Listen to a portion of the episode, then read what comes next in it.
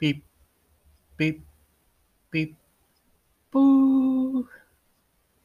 いや、時報やっても意味ないから。うん。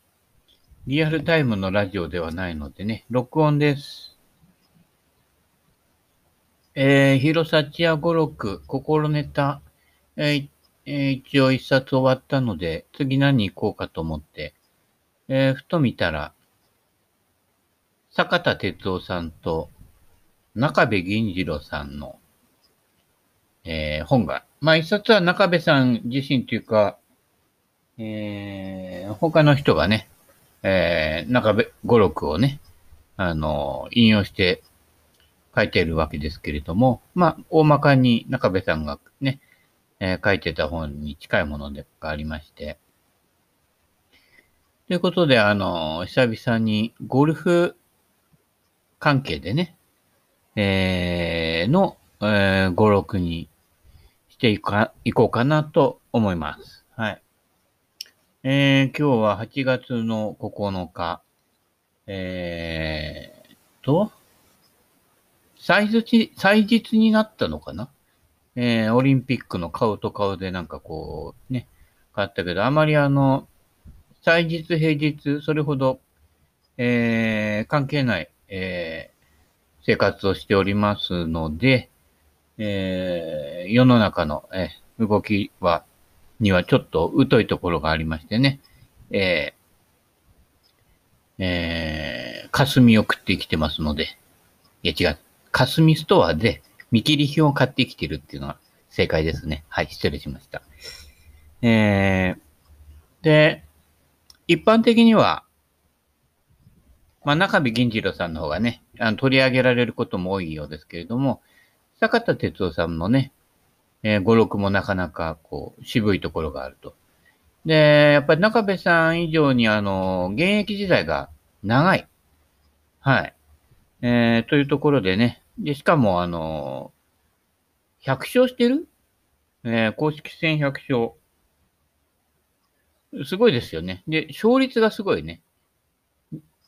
何試合出てんだろうね。300いくつとか、それぐらいの分の100じゃないの？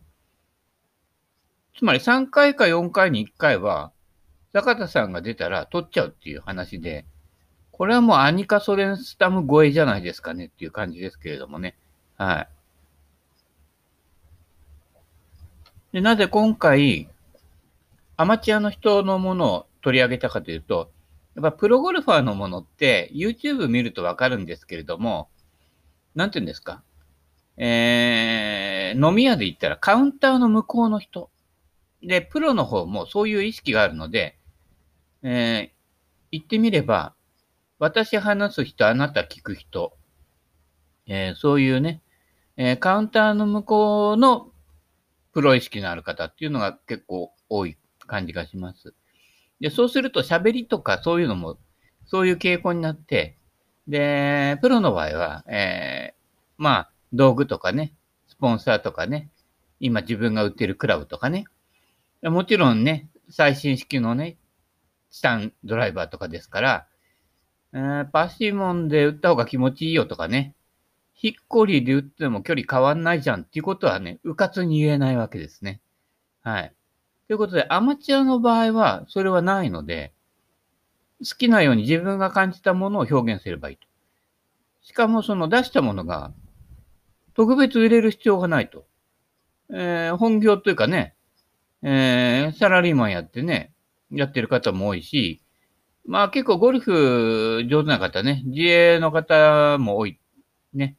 で、あのー、ね、部下に任せると自分の時間が空くとかね、あの、ゴルフコミュニケーション自体が仕事の一環みたいになってるとね、まあどこまでプロなんだかね、線引きも曖昧ですけどね、まあ本当のアマチュアっていうのはやっぱりそのね、勤め人だったりとか、商売人だったりとかしながら、えー、本業をやりつつ、えー、ない時間、ね、ないお金をやりくりしつつ、中古クラブ買ってね、うんで、合わなかったら売ってとかね、そういうね、えー、単位でね、えー、やってる人がね、本当にゴルフ界を支えてるんだと思います。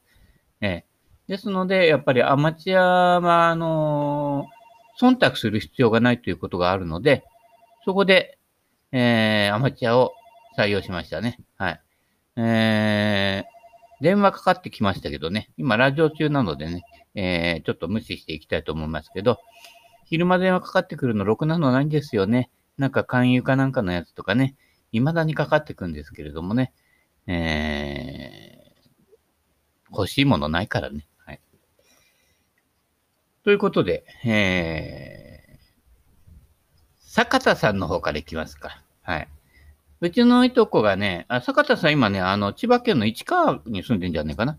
うちのいとこが、あの、市川の、えー、出身なので、えー、で、あの、山田ゴルフかなんかの、ゴルフクラブかなんかのね、まあ、ゴルフクラブの中ではトップの方の選手なんですけど、坂田さんとね、あの、回ったことがあるってね、羨ましいなっていうね、えー、感じですけれどもね。まあもちろん俺の腕だとね、えー、まあ腕関係ないけどね、坂田さんのゴルフね、生で見たかったなと思いますけれどもね、えー、NHK のね、あのー、やってる、ゴルフね、あのー、教室みたいな番組もね、坂田さん出てて、えー、そっちの本も持ってましたけどね、えー、誰、それも誰かにあげちゃったかな。みんな誰かにあげちゃうんだけどね。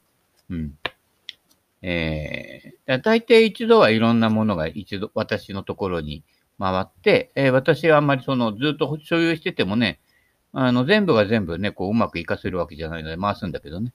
まあでも回した先ではあまり活かされてなかったりもするんだけどね。まあ残念なことだけどね。それはしょうがねえか、しょうがねえけどね。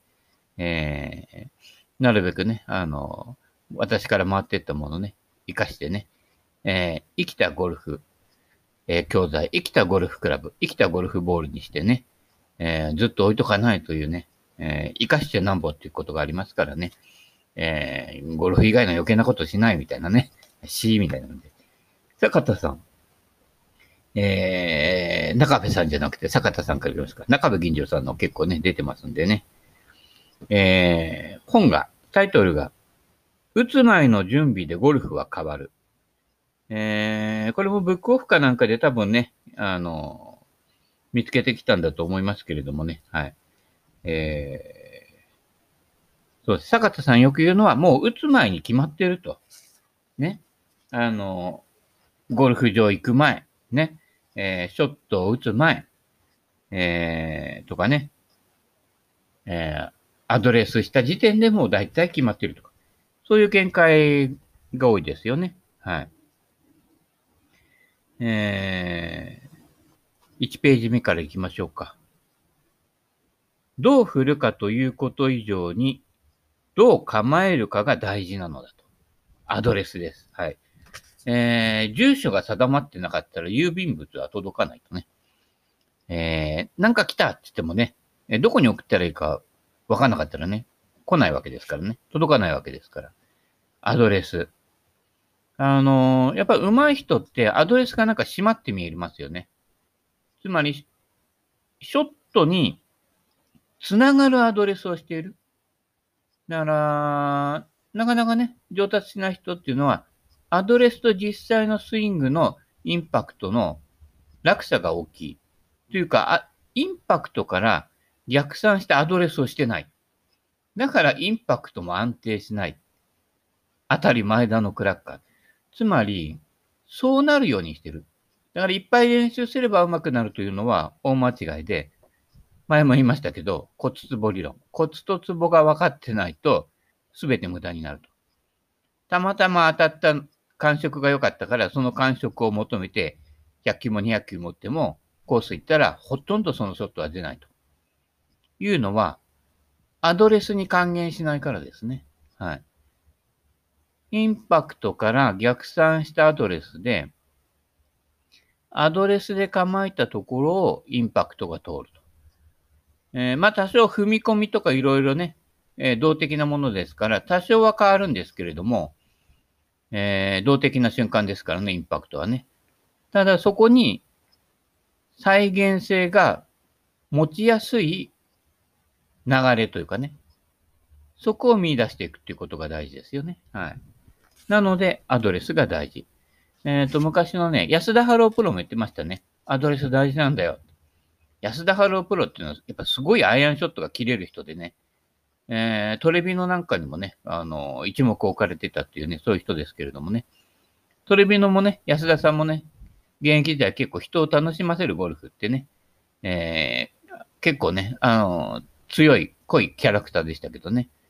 えー、一長一短ありますけれどもね。でも、ああいうね、えー、濃いキャラクターの人が出てきてね、えー、ファンサービスとかね、やるともっと男子プロもね、こう、栄えるんじゃないかと思いますけどもね、なかなかみんなジュニア時代からね、結構優等生で来ちゃった人が多いのでね、なかなか外れたね、人が出てこないと。で、外れてる人が出るとね、すぐマスコミはバッシングしたくなるとね、えー、そういうことの繰り返しでね、なかなか個性的な人が育たないっていうのがね、残念な感じがしますけれどもね。えー、次のところには、スコアがまとまらない人は準備がおろそか。これでは打つ前にミスをしているようなものです。打つ前にミスをするなっていうのが坂田さんの言ってみれば名言です。えー、私なんかのプレーが早い方で、だいたいそこに行くまでにもクラブが決まっていて、人が打った、その後、ボールが、その人のボールが止まったらもう打っていいと思っていますので、で、大体ほとんどの場合、その準備ができていると。ね、人が打ってからクラブ選択して、ルーティンしてなんてやってるから、スロープレーンで、それが18ホールね。4人が4人それでね、18ホールやったらね、もう20分も30分もずれてくるわけですよね。18ホールではね。それでは他のあの人たちにも迷惑かかりますから、その前にできることをやっておくってことですよね。自分の番が来てからライン読んだりとかね。あるいは補足までしたりとかね。そそういうのは、その前にやっておくということですよね。で、スコア的に余裕がない方は、そこまでやる必要がないと。えー、プレーの流れを優先してやることの方が、よっぽど上達につながります。正確に丁寧にやることよりも、えー、流れを大事にするってことね。それがやっぱり、あの、言ってみれば思いやりでもありね。はい。えー、ゴルフ友達を増やす秘訣なんじゃないでしょうかね。はい。えー、ここから1ページ目に入りますね。坂田哲夫、打つ前の準備でゴルフが変わる。ね。タイトルからいきますね。えー、まあ大体アマチュアの方で平均的な方って月1ラウンドと週1練習っていうのがね、大体大まかなところ、そんな感じじゃないですかね。その中でこう、いっぱい練習できない、そんなにラウンドできない中でこう、コツとツボを掴んでいくっていうね、ことが大事なんじゃないかなということですね。で、ね、さっきも言ったようにスコアがまとまらない人は往々にして準備がおろそかです。ね。何のために何をどうしているかっていうところの脈絡がないと。もちろん経験が少ないので、えー、ね、YouTube とか見て頭でっかちになってるけど、もう YouTube で言ってることの大きな声じゃないけど、69.5%はどうでもいいことで、残りの2、30%の中のツボをうまく使い、えー、見出していけると、えー、コツとツボがつかみやすい。で、セベ健語力なんかだと、ほとんど YouTube で言ってないこと。えー、私が直に昭和の、えー、昔のプロから教わったこととかがメインになっておりますので、えー、今のね、今時のアメリアメリカ帰り、昔は陽光帰りって言ったんですけどね、えー、人たちのカタカナ文字の多いね、あの、ゴルフレッスンとはちょっと一味違う竹や味噌になっておりますけどね。えー、結構ね、だからそういう考え方っていう部分、捉え方っていう部分で、だいぶ変わってきます。えー、5個や10個ね、変わります。やっぱり100や90切るのって、あのね、なんとかザップとかがね、広告で出してるように理想のスイングをやって理想のスコアをっていうのはね、それはありえません。あのー、ね、シングルハンデの方、結構ひどいスイングの方いっぱいいます。っていうか、75.9%はスイングになってねっていう感じなんですよ、アマチュアの場合ね。えー、5と10の間のシングルさんとかはね。一見するとハンデ25みたいな感じですけど、上がると70代で回ってきたりするという。そこはやっぱりコツとツボがあって、理想のスイングはいらないということですね。で、ハンデ10ぐらいだったら、だいたい82でハンデ10ですけど、平均ストロークで、年間平均ストロークでだいたい90来てると80代なら、ほぼほぼハンデ10か12の間ぐらいは取れますからね。はい。そういうことで、あの、持ちハンデとイコールその人の平均ストロークではないっていうところもよく心得てもらってね。はい。えー、無駄のないゴルフを。えー、ボギーペースを切るっていうゴルフを平均でやってるとハンデ10ぐらいにはなっていきますのでね。そうすると、プロが言ってるようにね、300ヤード飛ばせ、パーを取れ、ね。そこじゃない、そこより1個ずつ多いゴルフをやればいいと。坂田さんなんか200ヤード飛べばシングルプレイヤーになるって言ってますからね。はい。実際そうですし、飛ばない人でも、えー、正確に打てる人、あるいは女性ゴルファーでもね、そういう方ね、あの、いっぱいいますからね。はい。女子ゴルフ学んでくださいね。飛ばない人ね。うまいんですよ。白 T から回って大体ね、ほぼほぼ80代で回ってくるような人は、とっても参考になります。ドライバーなんか180ヤード飛んでないかなっていうぐらいですけどね。どこが違うかっていうのをね、一緒に回る機会があったらね、よく見てもらいたいと思いますけれどもね。はい。ラウンド前。01から入ります。1。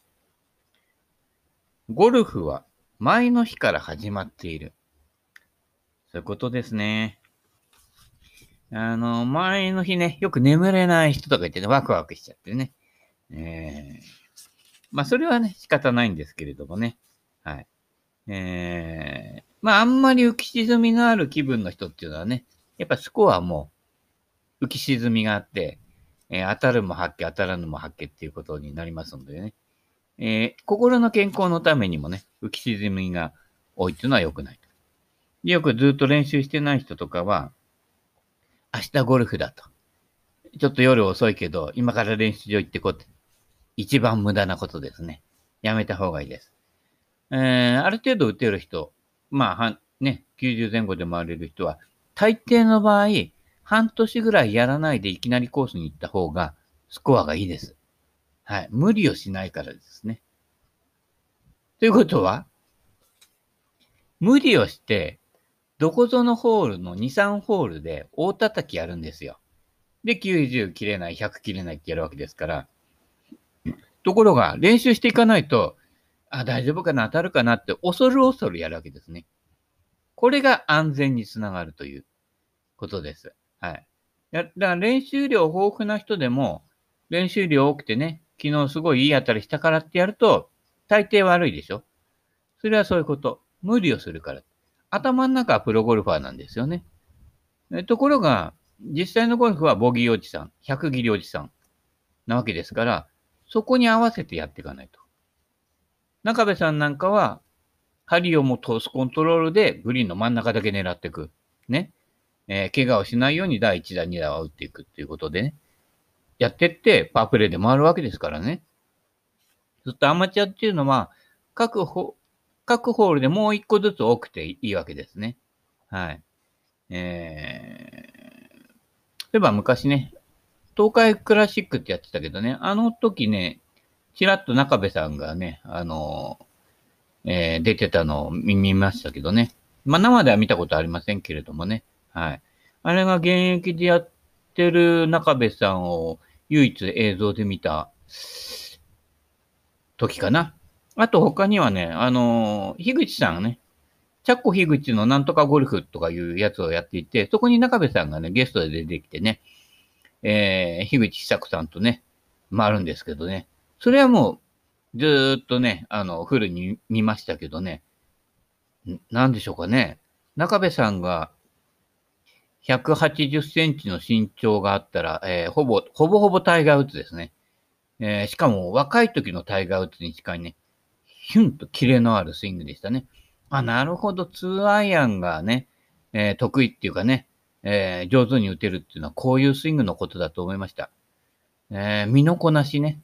やっぱりあの、立ち振る舞いと一緒で、身のこなしがスマート。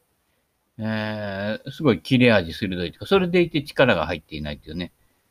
なるほど。これが中部銀次郎かっていうね、感じでしたね。はい。その他にも確かにね、ジャック・ニクラウスとなんかこう回った時っていうの映像っていうのはね、ちらっと見たような記憶あるんですけど、最近ちょっとね、年取ってきて記憶も曖昧なので、ね、えー、かなり忘れていますけれどもね。はい。えー、な、えー、坂田さんが言うには、前日は練習をしないということを心がけてほしいということですね。で、前日練習に行くのなら、結果を求めてはいけない。これ難しいよね、アマチュアにとってはね。えー、結果出したくて言ってるんだけど、もう90、100の人っていうのは、何が起こるかわからないと。だいたいどっかで、えー、2、3ホール必ずドツボにはまりやすいところがあると。そこだけを避けられるようにすれば、スコアは向上していくということですね。えー、もう坂田さんなんかね、ショットからスイングからね、素晴らしいものがあって、その人がそういう思考で考えていくわけですから。はい。えー、余裕を持った行動がいいリズムを作る。だからスタートギリギリに行ったりとかね、えー、しちゃうと、えー、ダメですね。もう坂田さんは、スタートの1時間半前に到着する。もうすごいね。俺30分ぐらい前だよ。俺の場合練習も何もしないからね。素振りも何もしないで、最初に振るショットが1番ホールのティーショット。はい。も逆に言うと、えー、だからそこで無理してビュンと振ると腰痛めたりするから、最初の軽く振る素振りの感じで1打目を打つわけですね。だ無理しないっていうか、まあ無理できないと。あの、電子洗いで腰痛めたりしてね、無理するとギクってなるんだよね。えー、気をつけてやってるわけですけれども、そういうことですね。つまり、余裕を持って無理をしない。ね。えー、スタート前は時間を持て余すくらいがちょうどいい。ああ、そうね。バタバタしてるとね、バタコさんになっちゃいますからね。はい。あとは気持ちの余裕を持っておくっていうことですね。はい。あとあの、ゴルフって同伴者がいますから、やっぱりあいつ遅えな、いつもギリギリだよなって言うと、あ、次誘うのよそうかなとかなるわけですよね。なんだよ、みたいなね。うん。もう、あと前の組行ったらもう出られるんだよってね。遅れる人って結構いつも遅れていくんですよね。まあ朝バタバタ忙しいのかとは思いますけれどもね。だったらあの、遅いスタートにしてとかね。うん。まあ、まあそうも選べない場合もありますけれどもね。はい。気持ちの余裕。で、気持ちの余裕がない、時間に余裕がない、スタートに遅れるとかなるとね、かっ飛ばしてきますからね。煽り運転にもなりやすいとね。まあ、煽り運転は、煽った方より、煽られた方の方がね、えー、強かったりするとね、えー、とんでもない目に遭いますから気をつけてくださいね。はい。えー、レストランから外の景色を見よう、眺めようって書いてありますね。これ余裕ですね。はい。えー、それぐらいのね、感じの方がいいですよ。あのー、やっぱそこでゴルフこれからやりますよっていうね、はい。えー、雰囲気に自分を持っていくというね。はい。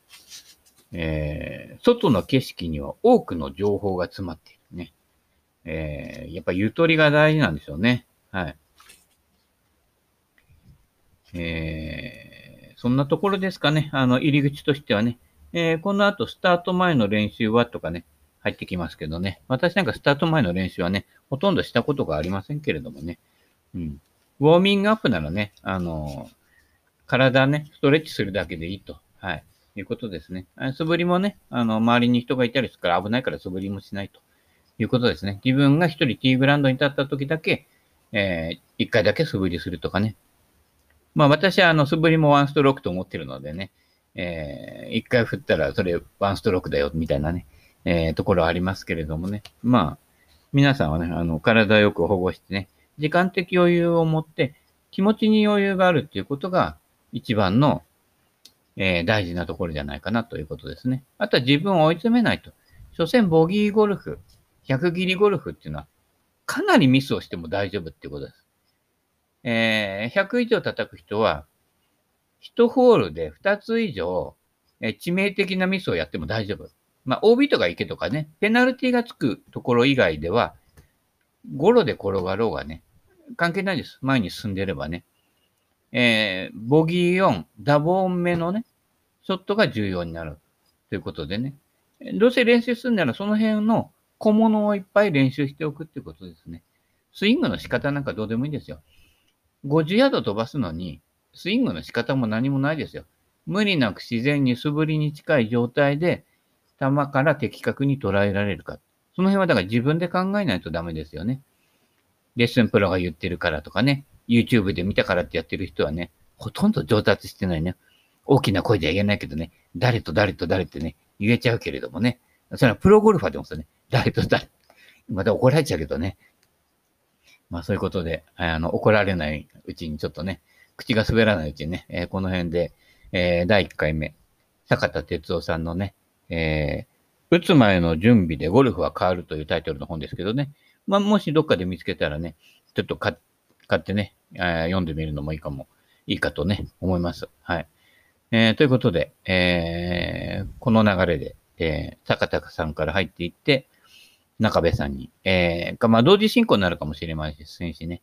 また、心のネタの方もね、えー、ちょ、よ、良さげなね、ものがあったら、ちょっと、やっていきたいと思います。えー、ラジオ主体になってね、本当はあの、スイングものって動画とかでやった方が良かったりとかね、クラブ紹介とかも動画でやらないとね、えー、見えないっていうのもあるんですけど、まあ、なるべくラジオでこう、うまく伝えていけたらなと思っています。あとはもうね、生でね、一緒にね、ゴルフするとかね、えー、リアルの方でね、えー、だいたいタレントじゃありませんしね、えー、の、プロゴルファーでもないのでね、えー、普通の、ただのアマチュアの、えー、ボギー・ジョーンズですからね、えー、皆さんとゴルフをできるのを楽しみにしております。ということで、この辺で第1回目の坂田哲夫バージョン終わらせていただきたいと思います。それではまたよろしく。